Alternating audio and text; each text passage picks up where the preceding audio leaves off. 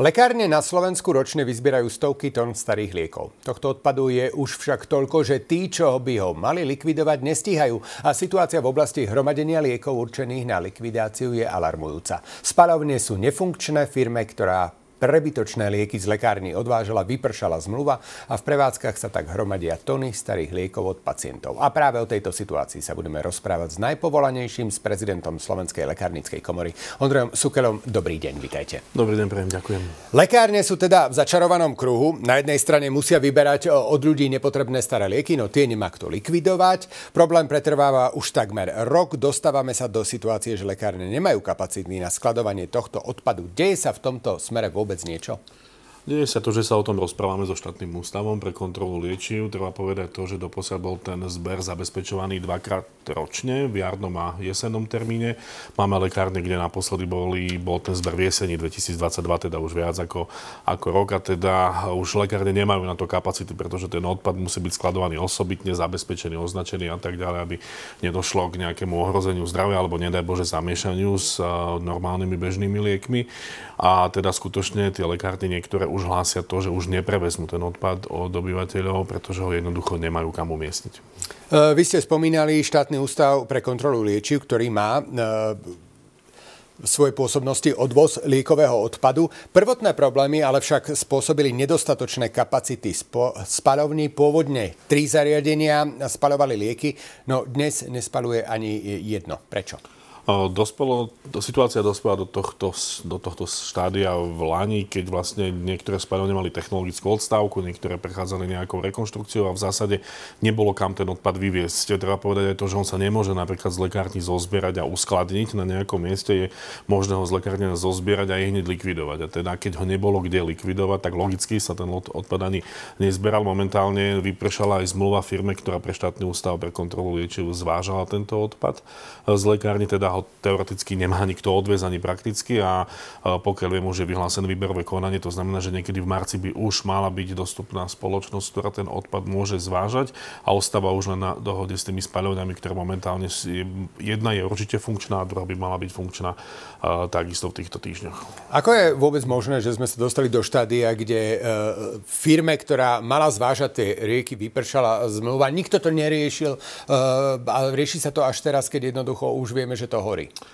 To je otázka na štátny ústav, že akým spôsobom boli, bola riešená táto problematika. Zrejme to súvisia aj s tým, že v podstate aj keby tá firma by tie lieky vzala, nemala by vlastne čo robiť, pretože by nemohla plniť svoje povinnosti, ktoré jej vyplývali zo zmluvy, pretože by nemala kam tie lieky odviesť, pretože ide v zásade o iný ako bežný komunálny odpad, je to nebezpečný odpad a teda dospeli sme do situácie, že skutočne jedné subjekty ako lekárne majú tú povinnosť ten odpad zozberať, ale už neexistuje iný subjekt, ktorý by mal povinnosť z tých lekární zobrať zobrať. Takže eh, je to taká pomerne bizarná situácia, ktorá to za posledné 10 ročia nebola, ale a máme aj túto skúsenosť. Hmm. Lekárnici však e, svoje lekárne nemôžu, čo sa týka skladových priestorov, nejak e, zväčšiť do nekonečná a upozorňujú pacientov na to, aby si nespotrebované lieky, kým sa situácia nevyrieši, uchovali doma. Čo však s tým? Takýto odpad teda by nemal a nesmie smerovať e, do komunálneho odpadu či skladok. Paradox je ten, že my sme v Láni mali taký osvetový projekt, kde sme ešte ľudí vyzývali, aby správnym spôsobom triedili, uchovávali, skladovali lieky a aby ten odpad, ktorý dokonca sme im rozdávali také taštičky určené na liekový odpad,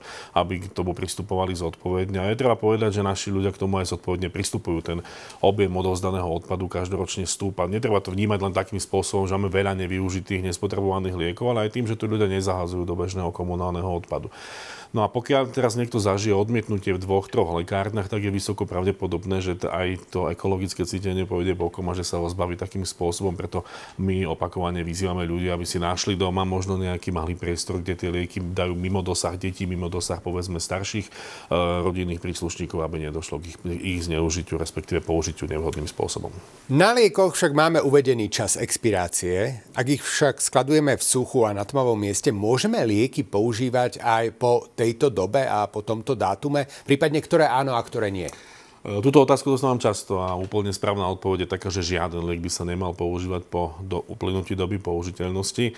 Jednoznačne však úderom polnoci daného dňa zjavne neskončí jeho účinnosť. Treba povedať to, že výrobca garantuje bezpečnosť a účinnosť lieku do tohto, do tohto obdobia. Stáva sa napríklad aj to, že držiteľ registrácie vykoná nejaké ďalšie dodatočné skúšky a s povolením liekovej autority, ako je štátny ústav, môže predĺžiť napríklad expiráciu. To sme zažili povedzme pri covidových vakcínach, ktoré boli nové, mali určenú krátku expiráciu, ale dodatočnými skúškami sa vlastne tá expirácia predlžovala. Ale vo všeobecnosti platí, čo máme v domácnosti, uplynula tomu expirácia, už by sa to užívať nemalo. Dobre, ale uh, asi máte aj vy takú skúsenosť. Ja osobne sa priznám k tomu, že mám takú skúsenosť, že viac menej si pozriem tú expiráciu až potom, čo tú tabletku prehltnem. Ja viem, že to nie je správne, ale potom si často uvedomím, ale však to je len pár mesiacov.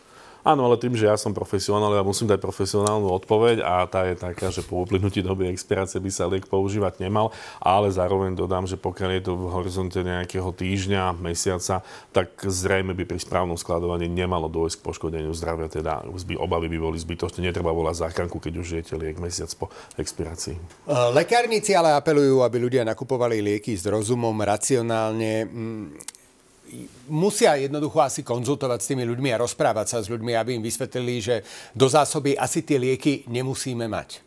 Jednoznačne je potrebné mať v domácnosti možno tie bežné lieky, ktoré súvisia aj s tým, aká je štruktúra tej domácnosti. Keď máme doma malé deti, tak určite nejaké, nejaké bežné detské lieky proti horúčke bolesti, e, takisto nejaké základné lieky na dezinfekciu, niečo na trvenie a podobne, ale určite e, tie také obrovské rodinné šuflíky a zásuvky a skrinky, ktoré sú plné liekov, a občas zažívam aj bizarné situácie. Mne sa nedávno stalo, že pacient doniesol staré lieky, rok expirácie 88, ktoré ešte štátny podnik vyrobil.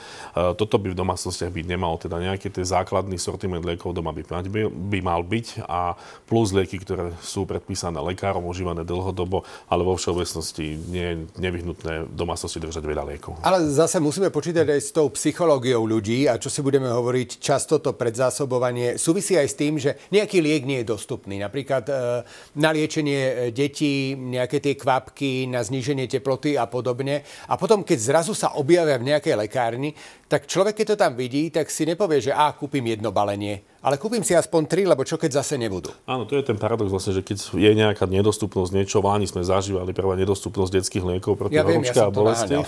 A potom, tak ako hovoríte, že nevezmem jedno, vezmem štyri a potom tie tri zvyšné donesiem morok naspäť do tej lekárne nepoužité. Takže treba použiť nejaké racio, ale súhlasím s tým, že vlastne v dobe, keď sú tie výpadky, tak to racio ťažko niekedy používať a potom ten liek môže na druhej strane niekomu chýbať, pretože vlastne tie dodávky neprídu trojnásobné po nejakom výpadku, ale prídu štandardné a a pokiaľ sa strojnásobí dopyt, tak logicky potom tie lieky môžu chýbať. Ak už hovoríme o nejakých e, nedostatkoch a liekov, máme v situácii dnešnej nejaké lieky, ktorých je akutný nedostatok proti chrípke, zápale plúc a podobne, lebo tie sa šíria teraz ešte stále dosť výdatne. Nedostupnosť liekov je fenomén, ktorý tu vždy bol a bude a ktorý zažívame v posledných rokoch veľmi intenzívne. Čo sa týka týchto bežných, zimných, jesenných a skoro jarných diagnóz, tak chvála Bohu v tomto segmente momentálne nezažívame nejaký problém. Sú dostupné všetky lieky na znižovanie horúčky bolesti, sú dostupné všetky základné skupiny antibiotík. Aktuálne evidujeme problémy v nejakých lokálnych antibiotikách, teda masti, krémy. Je trošku problém s očnými kvapkami, povedzme na liečbu zvýšeného vnútročného tlaku s očnými antibiotikami problémami, ale to je v zásade taká dynamická situácia, ktorá sa mení každým týždňom. My sme si už povedali niekoľko dôvodov, možno prečo sa Slováci predzásobujú tými liekmi v takom veľkom množstve. Je ešte možno nejaký iný dôvod, čo, ktorý súvisí s touto filozofiou, ktorú máme nejakým spôsobom zakorenenú v sebe, že tých liekov chceme mať doma dosť? Tak ono, keď si vezmeme, že základní pacienti sú vo veku 50 plus a viac, tak to sú pacienti, ktorí ešte zažili napríklad socializmus a nedostatok, takže je v nás zakorenené možno nejaké to škrečkovanie, aby sme doma mali to, čo potrebujeme. Ale áno, objektívne zažívame to, že ľudia sa boja tej nedostupnosti liekov. Posledných dvoch, troch rokov sme tú nedostupnosť zažívali opakovane a nielen v nejakých vážnych liekoch, ktorých užíva pár ľudí, ale skutočne v tých základných skupinách liekov, antibiotik, antipyretik. Teda ja to považujem za prirodzené, ale je dôležité, aby sme aj v tomto zachovali nejaké racio a apelovali a aby sme pristupovali k liekom odborným spôsobom. Možno teraz úplne e, trošku odbočím a nadnesiem to, ale na Slovensku začala veľmi e, fungovať recyklačná politika, čo sa týka fliaž, e, plastových fliaž, lebo ako náhle človek bude musieť za to zaplatiť nejakých tých pár centov, tak potom si uvedomí, či to len tak odhodí, alebo to vráti späť tam, kde má. Mm-hmm. Nebolo by vhodné možno uvažovať, že nejaké balenia liekov jednoducho, ak vrátime e, tie krabičky alebo nádoby, tak e, sa nám vráti aj nejaké peniaze? Je to veľmi zaujímavá úvaha. Zatiaľ som sa nestretol, že by vo svete to fungovalo nejakým takýmto spôsobom, ale všetko je raz prvýkrát, ale ne, potom na druhej strane, aby nedochádzalo napríklad k tomu, že si ľudia intenzívne dajú predpisovať lieky, ktoré sú bez doplatku, s nejakým špekulatívnym úmyslom ich nebudú užívať, ale budú sa ich snažiť vrátiť do lekárne, pretože my sme veľmi kreatívni v tomto smere. Áno, to je na druhej strane treba pouvažovať nad všetkými možnosťami, ako sa k tomu môžu ľudia postaviť. E, v minulosti však e, možno aj ten nadbytok lietok súvisel s tým, že fungovali určité benefity od farmaceutických firiem, často to priznávali aj samotní lekári, že sa predpisovali a predpisovali lieky. Aká je situácia v tejto oblasti teraz? V tomto smere dá sa povedať, že u nás je predpisovanie a výdaj liekov na lekársky predpis uh, už veľmi efektívne. Tým, že máme elektronické zdravotníctvo, sleduje sa vlastne aj spotreba liekov. Uh, lekár môže predpísať pacientovi maximálne na 3 mesiace uh, užívania daného lieku.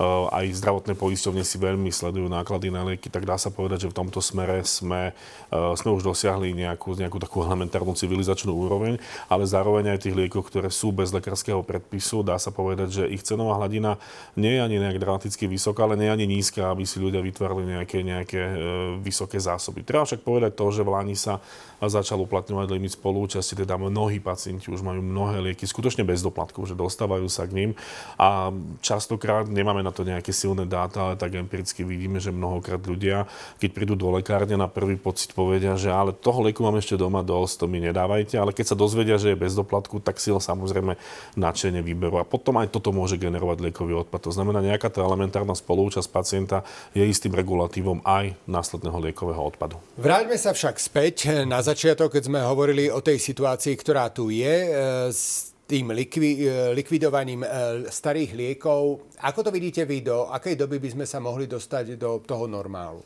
Ja si myslím, že v priebehu prvého pol roka by sme sa, pokiaľ všetky veci pôjdu tak, ako ísť majú a podľa prísľubu štátneho ústavu, ktorý sme dostali, by možno už v tomto pol roku mohlo dôjsť minimálne v tých exponovaných lekárniach. Aktuálne sa realizuje v jednotlivých samozprávnych krajoch prieskum medzi lekárňami, kde je situácia kritická, bežná, prípadne aj ktoré lekárne ešte majú nejaké voľné kapacity, aby sa povedzme tí pacienti mohli nasmerovať tam a následne by sa tomto roku by sa už mohla situácia normalizovať. Tých e, liekov sa muselo nazbierať za ten rok a pol, kedy systém nefunguje neurekom dosť. Neuvažovalo sa prípadne, aby sa nejakým spôsobom to spaľovanie možno prenieslo do zahraničia, alebo je to úplne myšlienka, ktorá nie je na stole? Nemám úplne vedomosti o liekovej legislatíve, ale dostali sme informácie, teda nie o liekovej, ale odpadovej liekovej legislatíve, ale informácie, ktoré sme dostali, že to nie je možné vlastne tento odpad spaľovať v zahraničí. Takže tento problém si budeme musieť vyriešiť budeme na Slovensku. Tak. A snad sa to podarí v dohľadnej dobe, aby zbytočné zásoby neboli ani u nás doma, ale ani v lekárniach a mohlo to celé fungovať. Za objasnenie situácie ďakujem prezidentovi Slovenskej lekárnickej komory Ondrejovi Sukelovi. Želám vám ešte krásny deň. Ďakujem pekne za pozvanie, majte sa.